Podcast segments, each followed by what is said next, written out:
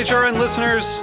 As we celebrate our 15th year, we are deepening our commitment to giving voice to the next generation of food systems storytellers, and we need your help.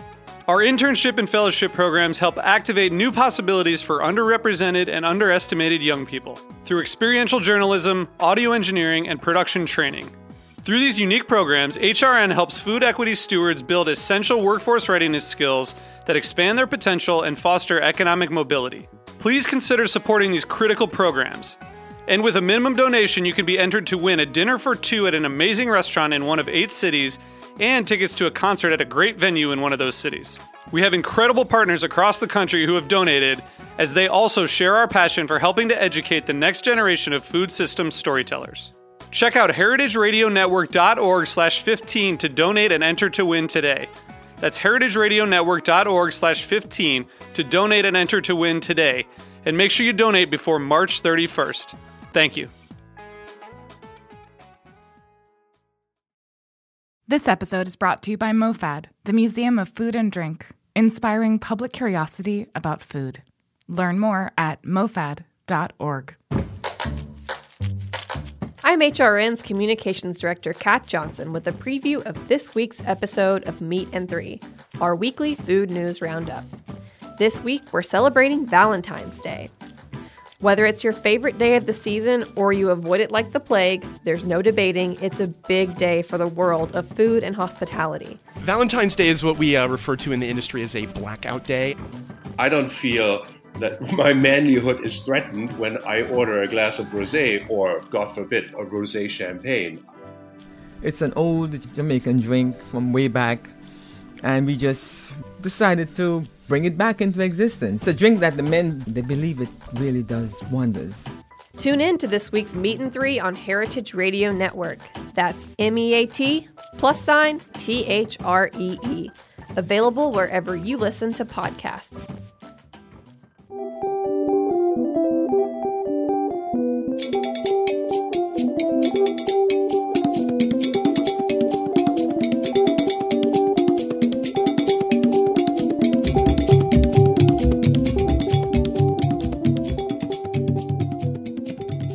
Welcome to Food Without Borders Radio on Heritage Radio Network.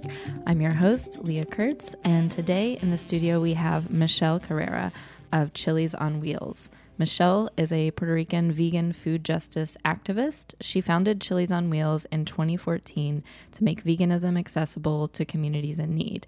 Now she started Casa Vegana de la Comunidad in Puerto Rico in, two, um, in 2018, and she also hosts a micro sanctuary. She was the co founder of Latinos for Animal Protection in 2019, which served animal protection organizations in Latin America and organized a vegan Latinos in NYC meetup, which fundraised for Latin American vegan organizations from 2015 to 2017. She is a professional translator and ghostwriter and lives in Puerto Rico with her human unschooled child, rescued dog, and chicken companions. Welcome, Michelle. Thank you. Thanks for being here. Yeah, so good to have you here. So, can you first tell me a little bit about um, where you grew up and maybe something like you remember eating as a kid that kind of stuck with you? Yeah, so I grew up in Puerto Rico, in Mayagüez, Puerto Rico, which is a small town on the west side of the island. And um, half of my family is Cuban, so that was really the major food influence was the Cuban food. Um, so like black bean soup would be one of my most treasured food memories.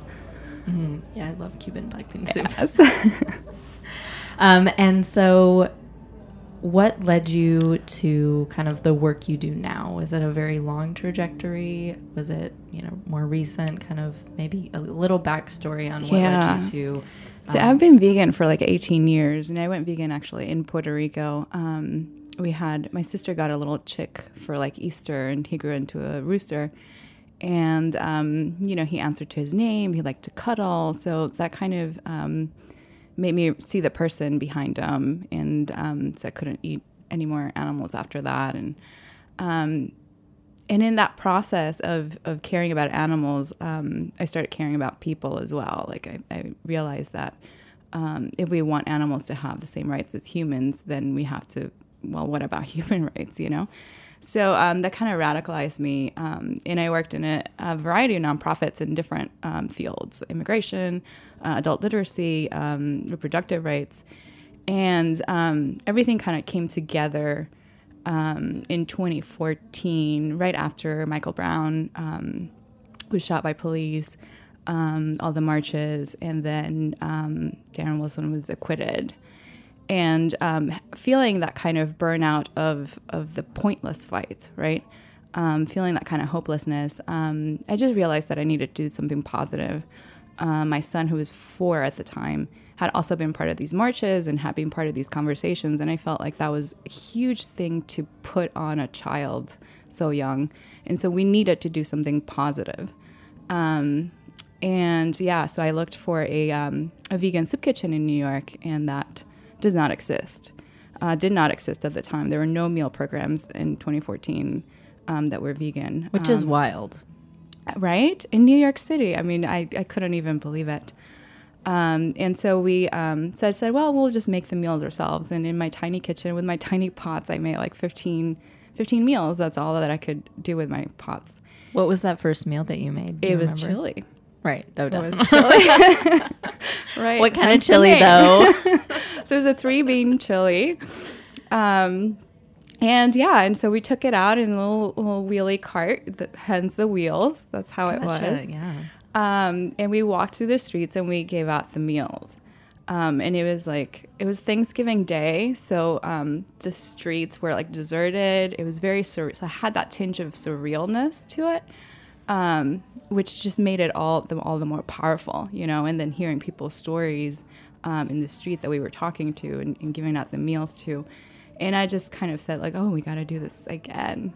Um, what so, part of the city were you in? Uh, Union Square. Okay. We went through Union Square. So imagine Union Square, like no oh, cars, you know, and it was like town. The, yeah, and it was like the coldest day of the year that time, like the, I think the first snow of the of the season. So it was, you know, everything just kind of came together to be like, wow, what is this day? You know, what what are we gonna do? Um, so yeah, so then we started doing it like once a month, and it was just a mother and son project. Like it was just us two. Um, and I don't know exactly. I think I posted it on Facebook or something, and so friends started getting really into it. Um, people asked like, "Oh, can I come with you next time?" So that's kind of how it grew. Everything has been so organic in the way that it's developed. And the conversations that you had with people and that you continue to have as you give out food, what do those tend to be?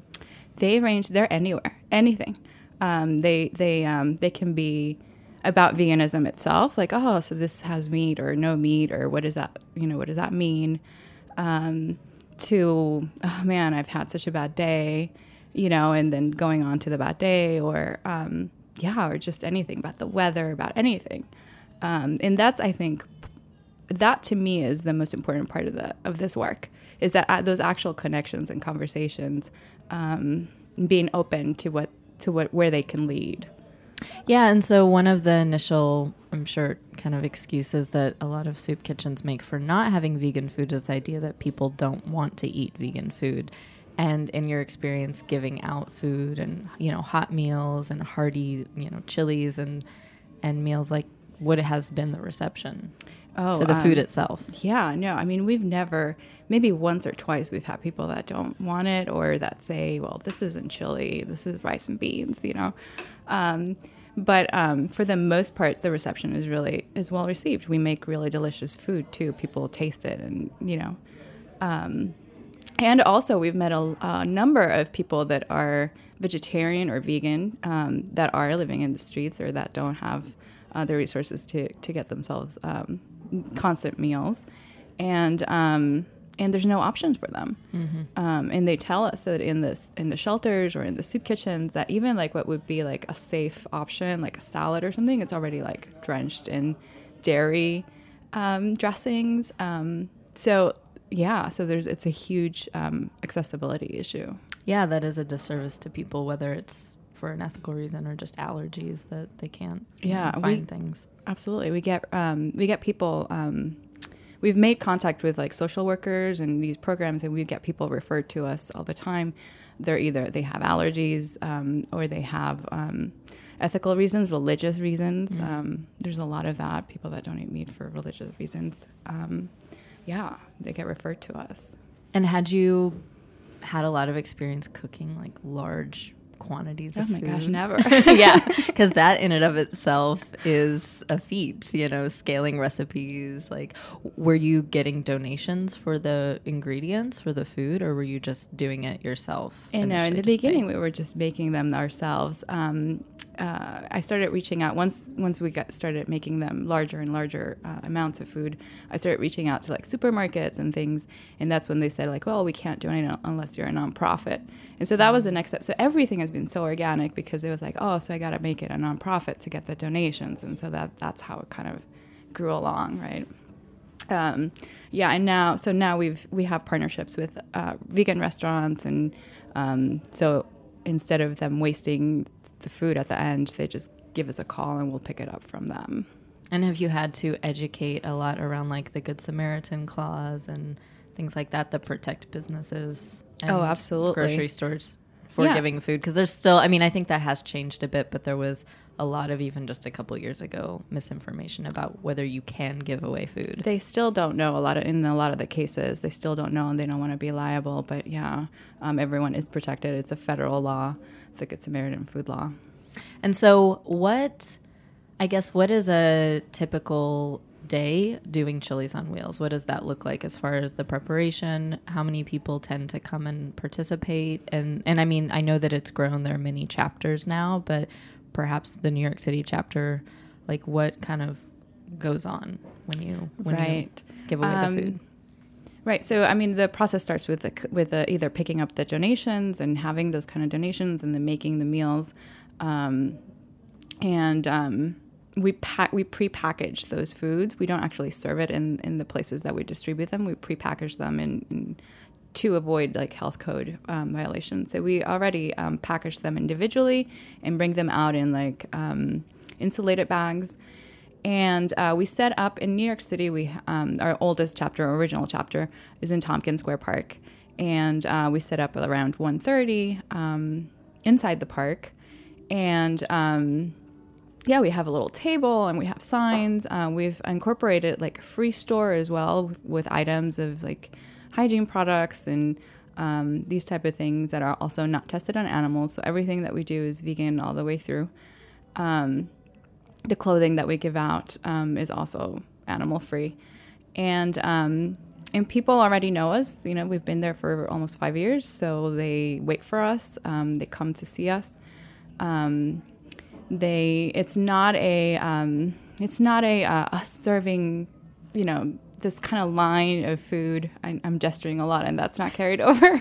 but uh, it's not like a um, yeah, a line of food where where this volunteer is serving the meal and this other person that's in need is receiving it. So we all eat together. Um, the, the volunteers eat the same food that we've prepared, um, and it's just a it's just a hanging out. It's it's what it is. It's it's like a social um, a social component to it is the most important part. We're all eating there together and and talking. Yeah, so it's more of like commensality and you're actually sharing a meal versus donating a meal, which I'm sure Right. shifts the conversation and shifts the whole energy of of that work. Right, because we're all um, we're all sharing whatever's in our lives, right? Like that, we've already built these relationships with most of the people that are there, and then even newcomers just kind of join into that energy um, of us just, yeah, just hanging out together wherever we're at. So we're talking. We're not trying to solve people's problems. We're just we're sharing our own as well. You know, we're we're talking about each other's problems together and that just kind of helps to build those relationships and, and helps to grow helps all of us grow Yeah, you made a really, um, a really good. Uh, I think it was an Instagram post recently, kind of explaining that this isn't just for the homeless; it's for anyone in need, and kind of talking about the fine line between, well, first of all, homelessness and not being homeless. Like that's a that can be one paycheck for some people, and also just being food insecure or just being hungry or just wanting to like share space with people. Can you talk a little bit more about that? yeah absolutely so um, yeah we serve anyone that that's going through the park first of all we, we set up in tompkins square park which is a um, there's all sorts of different people from different walks of life that are walking by. Um, and um, we serve people that are homeless. We serve people that are food insecure, which is, you know, they just five dollars or ten dollars. That's a lunch. That's a lot of money for you know for a lot of folks too. Um, that can go into their heating bill or that can go into their you know. Um, we serve children and seniors, and um, we have people that live around the area and come and just hang out. Um, we serve people that are walking by and they, they've never had a vegan donut, you know, and um, they, you know, you want to try having a donut, and then they just join into that conversation and join into that kind of relationship, right? Um, you know, and, and, folks that can make a donation can make a donation for the donut if they want to. They don't have to. Um, and yeah, so it's it's a lot. It's not so clear cut like you can say, oh, this is this is the community that we serve. Um, we're just, it's just a, a it's a it's messy because we're all messy, right? Life is messy. Yes. and then the work that you have been doing in Puerto Rico. So, can you explain exactly what that is, how it differs from Chilis on Wheels, or how it's similar, and kind of what that kind of what that looks like right now since you're back in New York City as well? Oh, absolutely. So, um, so it started. So I'm from Puerto Rico, right? And um, I still have family there. And so after the hurricane, that same day of the hurricane, I was pacing back and forth um, what can I do? You know, feeling helpless. And um, I said, well, I'll just take in the food. And so, eight days after the hurricane um, in September of 2017, um, we went back there. We were able to catch a relief flight and we did food relief. Um, within a month, we had done like 15,000 meals. Um, cooking in like, you know, there's no electricity. So, we were cooking in like parking lots with like open fires and um, uh, yeah, it was um, very different from what our work here would be. Um, um, there's a lot of uh, institutions that weren't getting that depended on the municip- municipal government, and um, the government was MIA during that time. So um, these are like senior uh, homes and orphanages and uh, domestic violence shelters, and all these places were not getting the meals that they usually get from the government. So um, yeah, so we kind of stepped in and, and, made those contacts and started giving out the food in those places. Um, since then, um, being in that space and talking to people about veganism, there was this huge um, gap in, in even knowing what that word was or having heard mm-hmm. that word. Um, so the idea of like a permanent place where we could educate the community, where we could talk about these things, um, do workshops um, while creating community that kind of came to be. So that's um, so i came i went back i left that december a couple months after and i went back in um, january of the next year. And uh, yeah we started casa vegana de la comunidad which is a uh, community house where we hold um, yeah we hold these events uh, weekly events um, which are very popular or they fill up really fast. Uh, people come and um, just learn how to yeah how to cook vegan. There's a lot of interest in in the health aspect of veganism. Mm. um, and so they come in and but they don't know what that looks like. They don't know what the food would look like or taste like. So there's a there's apprehension in in having to change their whole relationship to food right? Um, and we kind of make that accessible. And are you veganizing a lot of puerto rican dishes? Are you what kind of food are you yeah um, so we still do Chilis on Wheels there. Uh, we do that three times a week, uh, three three different communities, and yeah, we just veganize Puerto Rican food. Um, arroz con pollo. It's with soy curls instead of, mm. um, you know, chicken. So that that kind of thing we're we're doing. Um, and the the reception is really well. People people ask us for help in transitioning to veganism. Um, we have a kids workshop, so kids are actually cooking the food themselves. Does Ollie host that? he he he participates. um, so yeah, one day, so really, one day. yeah. Um, yeah. So so they're all really. Um, it's all it's very powerful to see that kind of change and to see those kind of relationships and to see that people come back like workshop after workshop. We see a lot of like familiar you know faces that come back. So it's it's really great. And I know there is a small and growing kind of agricultural community as well, trying to return to growing the food there and building that up. Do you kind of have a relationship with those organizations or those people doing that work? And is that like integrated? Yeah, we're starting to make those um, those relationships. Um, there's a couple of community gardens that have started up in some of the towns that we um, that we serve in. So we serve in three different towns, and so we're starting to make those um, those community relationships um, to kind of you know to build these kind of networks at the same time. Um, and yeah, and so the even the concept of like veganic agriculture is is um, very foreign. So we're kind of trying to protect, um, provide these kind of resources or connect connect them with people that are doing this, like Grow as You Are in Atlanta. So um, because still, you know, like animal byproducts are still used in the growing of food. So we're trying to kind of provide those resources for folks. Yeah. We're going to take a quick commercial break and then we'll be right back after this.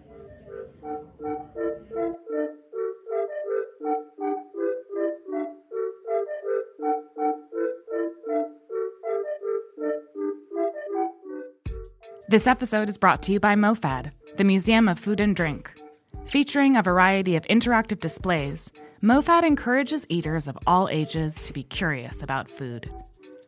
The museum currently operates MoFad Lab, a 5,000 square foot experimental space in Williamsburg, Brooklyn, where Chow, making the Chinese American restaurant, is currently on show until the end of March 2019.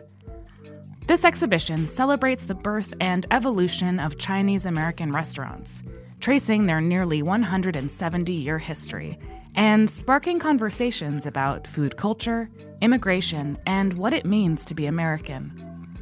It highlights the evolution timeline of Chinese American restaurant menus, dating back to 1910 and also highlights a tasting section where participants get to enjoy tastings created by the country's most talented chefs who specialize in Chinese American cuisine. Make sure you check out Chow while you still can.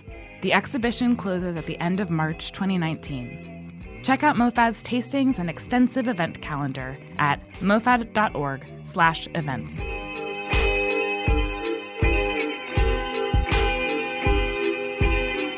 Welcome back to Food Without Borders on Heritage Radio Network. I'm your host, Leah Kurtz, and today we have in the studio Michelle Carrera of Chilis on Wheels. Welcome back, Michelle.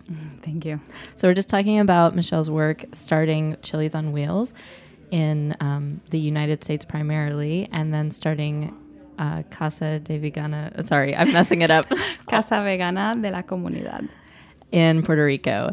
So, I'm really interested in kind of the work you're doing, not just as, you know, like a vegan activist and a leftist activist, but as a mother and you are incorporating, you know, your child as well into this work and, you know, raising another human being vegan and the way you're kind of like showing the the ethics behind this, you know, this life and the way we eat and not just eating, but living and moving and treating animals and humans in the world. Um, can you share some about that, like uh, what you kind of bring to that, your approach to raising a child, and specifically, you know, a vegan child? Yeah. So, um, I mean, there's no doubt that he was going to be being vegan, or that I was going to uh, raise him vegan because I that's I had already been vegan for a lot of years before he was born. Um, so. Um, but it was very um, it was very interesting to see how how kids learn and how how they're you know they're very black and white when they're when when they're starting to reason. And so seeing how okay so what does that mean if you're eating animals um, does that make you a bad person? And so there's a lot of these kind of um, you know m- morality that we kind of have to you know dance around right? So it, it's not you're a bad person because you eat vegan let's let's help this person go vegan or um, you know they might not be vegan yet mm-hmm. so that idea of not being vegan yet or not not um, doing the right thing yet um, kind of came to be and so we're also an unschooling family and that kind of um, that really shapes how we kind of um, learn. Um, so we don't go to school, we don't have um, hard rules. Um, we allow each other to kind of be the way we are um, without imposing. Um, and so, in choosing what we learn and, and how we learn with a social justice uh, twist to it, right? Because that's what that's what we do.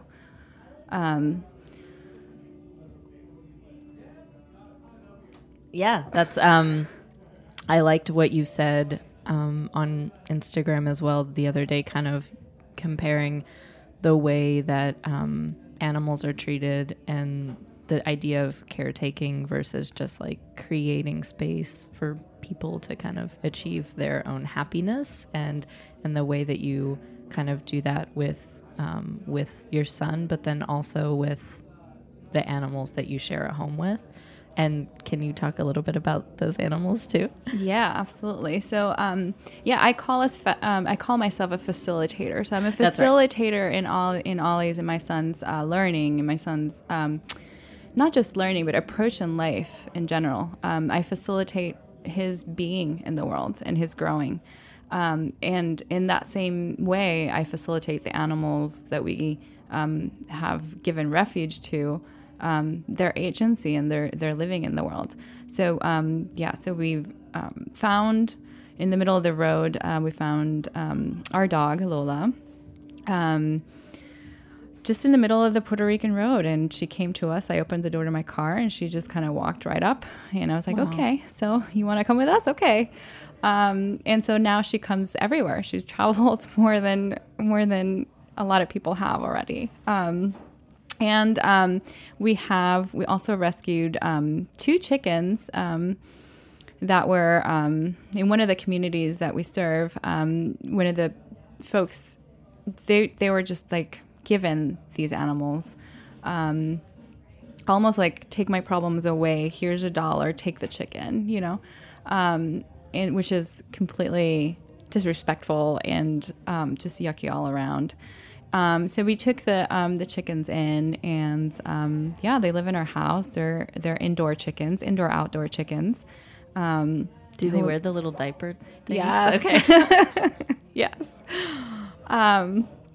Yeah, and they're you know chickens are just like dogs or just like cats. You know, um, they're they're very loving. Um, they love to cuddle. Um, they have their personalities and they're very um, different in their personalities and um, and we um, yeah we just kind of make it a safe space for them to be who they are without without without this tinge of we're taking care of them, we're caregivers, without centering ourselves, right? So we're, we're trying to decenter our ourselves from their lives and just kind of providing that kind of space, which I think is one of the most radical things that we can do as vegans is provide uh, refuge to um, typically farmed animals um, that would be, you know, slaughtered, would be killed, you know, Yeah, and in a time which in which mainstream veganism has kind of grown um, kind of dramatically in a very short amount of time, and it's not always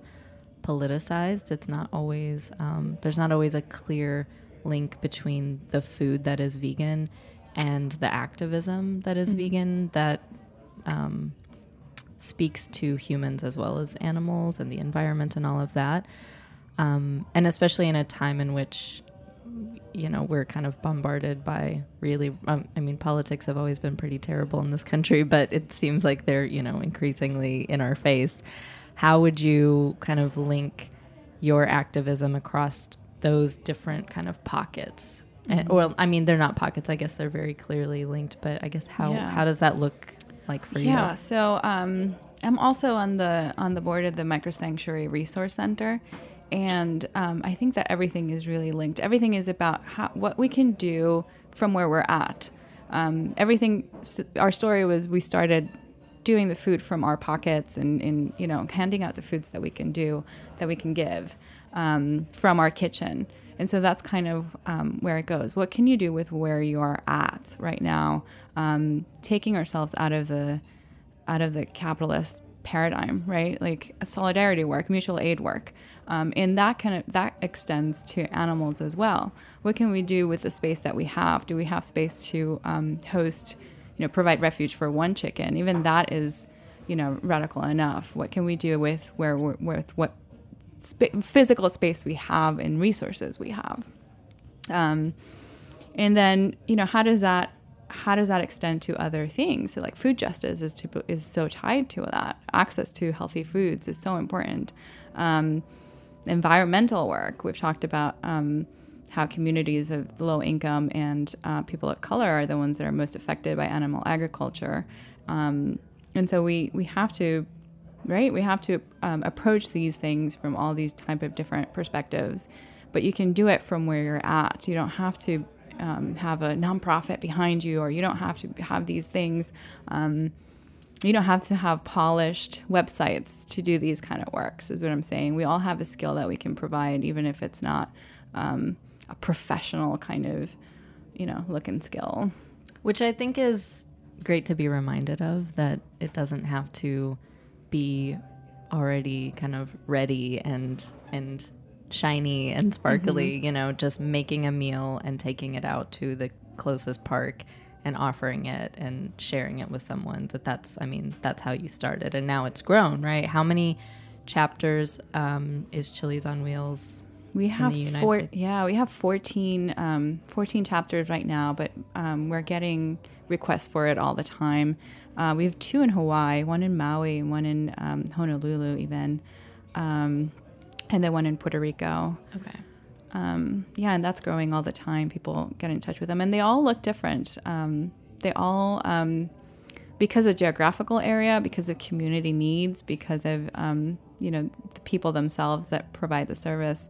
Um, they all they all look kind of different. The Maui one, for example, is very uh, rooted in in those relationships with people, and and they've gone so far as to like provide cataract surgery for one of the members and, and being able to navigate their insurance thing. So, so some of them are a lot more involved um, with the folks that they serve um, than others.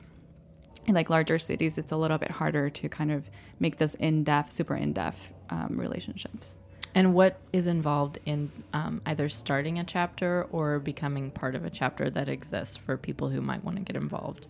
Uh, well, um, in the website, we have everything um, kind of laid out for folks um, um, to just get in touch with us, and we'll kind of walk through them, um, seeing the area where they would, um, what they would do, how they would do it. It's just a conversation that we have with everyone, and it again it varies in the area that they're in. Yeah, and so the work you're doing in Puerto Rico, does do you feel like that gets does that closely align with some of like the decolonizing work going on? Does that like do those conversations come up in that approach to food and veganism? You know, specifically interweave in that community. Uh, yeah, absolutely. I mean, decolonization is it's a buzzword right now, so everyone's yeah. talking about it. Um, um, but folks have been working for decolonization of Puerto Rico for so many decades. Um, so it's not something that's new. Uh, in relation to food, um, we might be some of the people that are just starting to talk about that, about how our food is, um, how what we eat has been colonized, how um, you know, we've been we're the oldest colony. We've been a colony for over 500 years. You know, since since the Spanish came along. The Spanish were our first colonizers, and then the U.S. in 1898, and we still don't have. Those are still our current colonizers. So, um, so there's been a change, absolutely. Like the the what we call typical food in Puerto Rico is really uh, coming from the Spaniards. Um, the Spanish that introduced all these um, different things and all these animals that didn't exist in the island. Um, and then, um, and we can definitely see a shift after the U.S. came in how people are eating Burger King and they're eating all these fast food things um, that are coming from from the U.S. So, um, yeah. So then the conversation becomes: so then, what is culture? What is our culture? um, and how can we then shape if if we don't have a culture that's ours that's been ours then that means that we can shape it that means that we can shape our our culture going forward and so what does that mean for our bodies um, what's what's healthy what do we want our food to be um, and how do we want to approach freedom and liberation um, within our food system as well food that's produced in the island versus being shipped over because that was something that happened um, that us kind of killed all the agriculture that was done in the island so that everything could be shipped over. Um, and so, so there's a retaking of that, and so that's also important, right? Yeah. So, do you see a lot of like not just cooking classes, but gardening or farming or that kind of like you said, you're wanting to build some of those connections to expand that to not just how to cook food, but actually grow food. Yeah, absolutely. We have a little food garden in the back that we started with um, some herbs and some things that people can do, but obviously our space is not large enough for that or built enough for that. So we've definitely started those those kind of connections with community gardens in the area um, to, to yeah to continue fostering that because everything is connected. Everything is you know linked together. Absolutely. And as so, we were on a panel recently where you were talking about um, kind of working on being more authentically yourself and being more open about all the facets of your identity, not just as like Puerto Rican and vegan and activist, but also like as a queer person in the world. Can you talk a little bit about that, like in the space that you're creating, um, the intentionality of it being very inclusive and very like safe space? Yeah, so that was um, something that um, that was a little hard for me going back to Puerto Rico. Um, as someone that had lived there and then grown up there, and um, it's different when it's kind of like your own town. You know, it, it um, there's something there's something that that might feel a little uh, compartmentalizing when you're in that space, right? Like you um, in a society that might have uh, because of colonization. Let's let's be real, right? Like it's uh, because we've been trained to follow the mainstream kind of paradigm of of homophobia. Um, people are not necessarily open to, to folks that are queer, right? And so there's that um, coming into that space. I kind of did feel like shit, like I have to compartmentalize myself in order to be able to do the work because otherwise people might not want to come or people might not uh, show up um, or feel uncomfortable showing up. Um, but then something um, something I don't even know how I kind of came to that. I just kind of saw how those how the relationships that I was building with people weren't weren't fully transformative. Um, because when you're holding back on on who you are, you're not able to build those kind of connections fully. They're um, they're they have an edge to them, and so um, yeah, and so um, yeah, I just kind of realized the importance of being completely authentically completely open, and that uh, that extends to other identities too. Like if you go into a non-vegan space, you can't just hold back on your veganism, right? You have to um, because then the relationships that you're building with those folks are not going to be um, that way open like that either.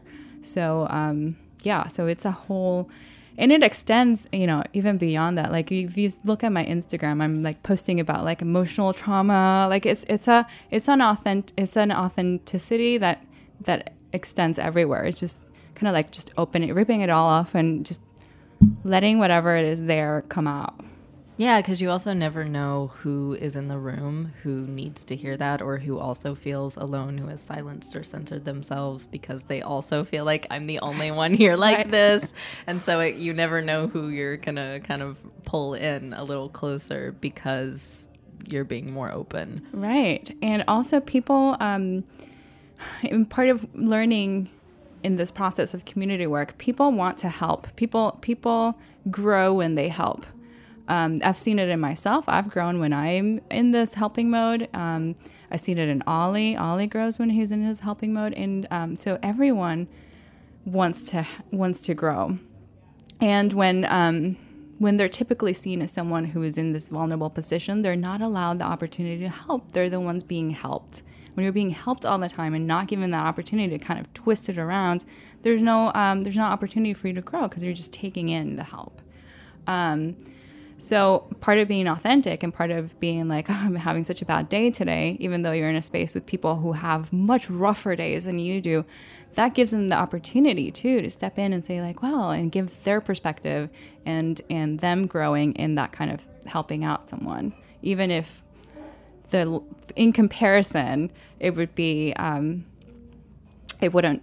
I don't know how to explain that. right, but even they might have more wisdom because their life, you know, is harder depending on where they're at, and you know, like right what's brought you together. So yeah, exactly. it just kind of levels the playing field, I guess, in a way, really beautifully.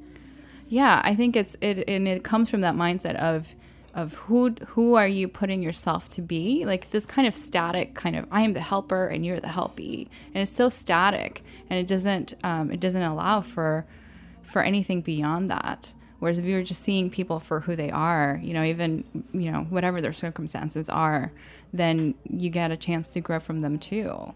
Yeah we all need each other. Absolutely Michelle, is there anything coming up that um, people who are already um, kind of maybe involved or already know of Chilis on Wheels or who have no relationship to Chilis on Wheels who can kind of keep, keep an eye out for things that are coming up on the horizon? Anything that you want to share? We have a lot of projects uh, within Chilis on Wheels coming out soon. Um, we're developing this pilot program on um, using the um, going into like shelters and uh, t- uh, training the chefs in, in shelters to kind of do vegan meals from the food that they receive from um, federally federal aids. Um, so we're um, we're definitely looking for people that w- might want to get involved in that to help us um, uh, train um, train the people that are cooking in these large institutions. So um, that's kind of our biggest project. And you know, obviously, if you feel the need um, to start a chapter, you can get involved with us. Uh, contact um, us, and we'll set you right up. Yeah, and I highly recommend it. I've done it a couple times, and it's it's really fun. And of course, you feel great, but you're also yeah, feeding people as as this very tangible. Um, sense of you know helping and joy and also just sharing in a delicious meal because the food is really good. So thank you so much for um, coming and talking about your work. And you can find Chilis on Wheels at it's just at Chilis on Wheels on instagram twitter face not and fa- twitter. not Twitter, yeah, Instagram instagram, and- facebook and uh, our website chilisonwheels.org Great.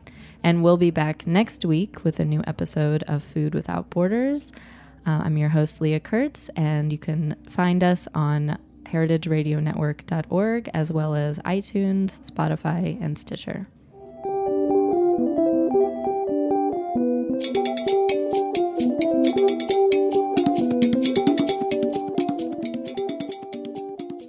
Thanks for listening to Heritage Radio Network, food radio supported by you. For our freshest content and to hear about exclusive events, subscribe to our newsletter. Enter your email at the bottom of our website, heritageradionetwork.org. Connect with us on Facebook, Instagram, and Twitter at heritage underscore radio. Heritage Radio Network is a nonprofit organization driving conversations to make the world a better, fairer, more delicious place. And we couldn't do it without support from listeners like you. Want to be a part of the food world's most innovative community? Rate the shows you like, tell your friends, and please join our community by becoming a member. Just click on the beating heart at the top right of our homepage. Thanks for listening.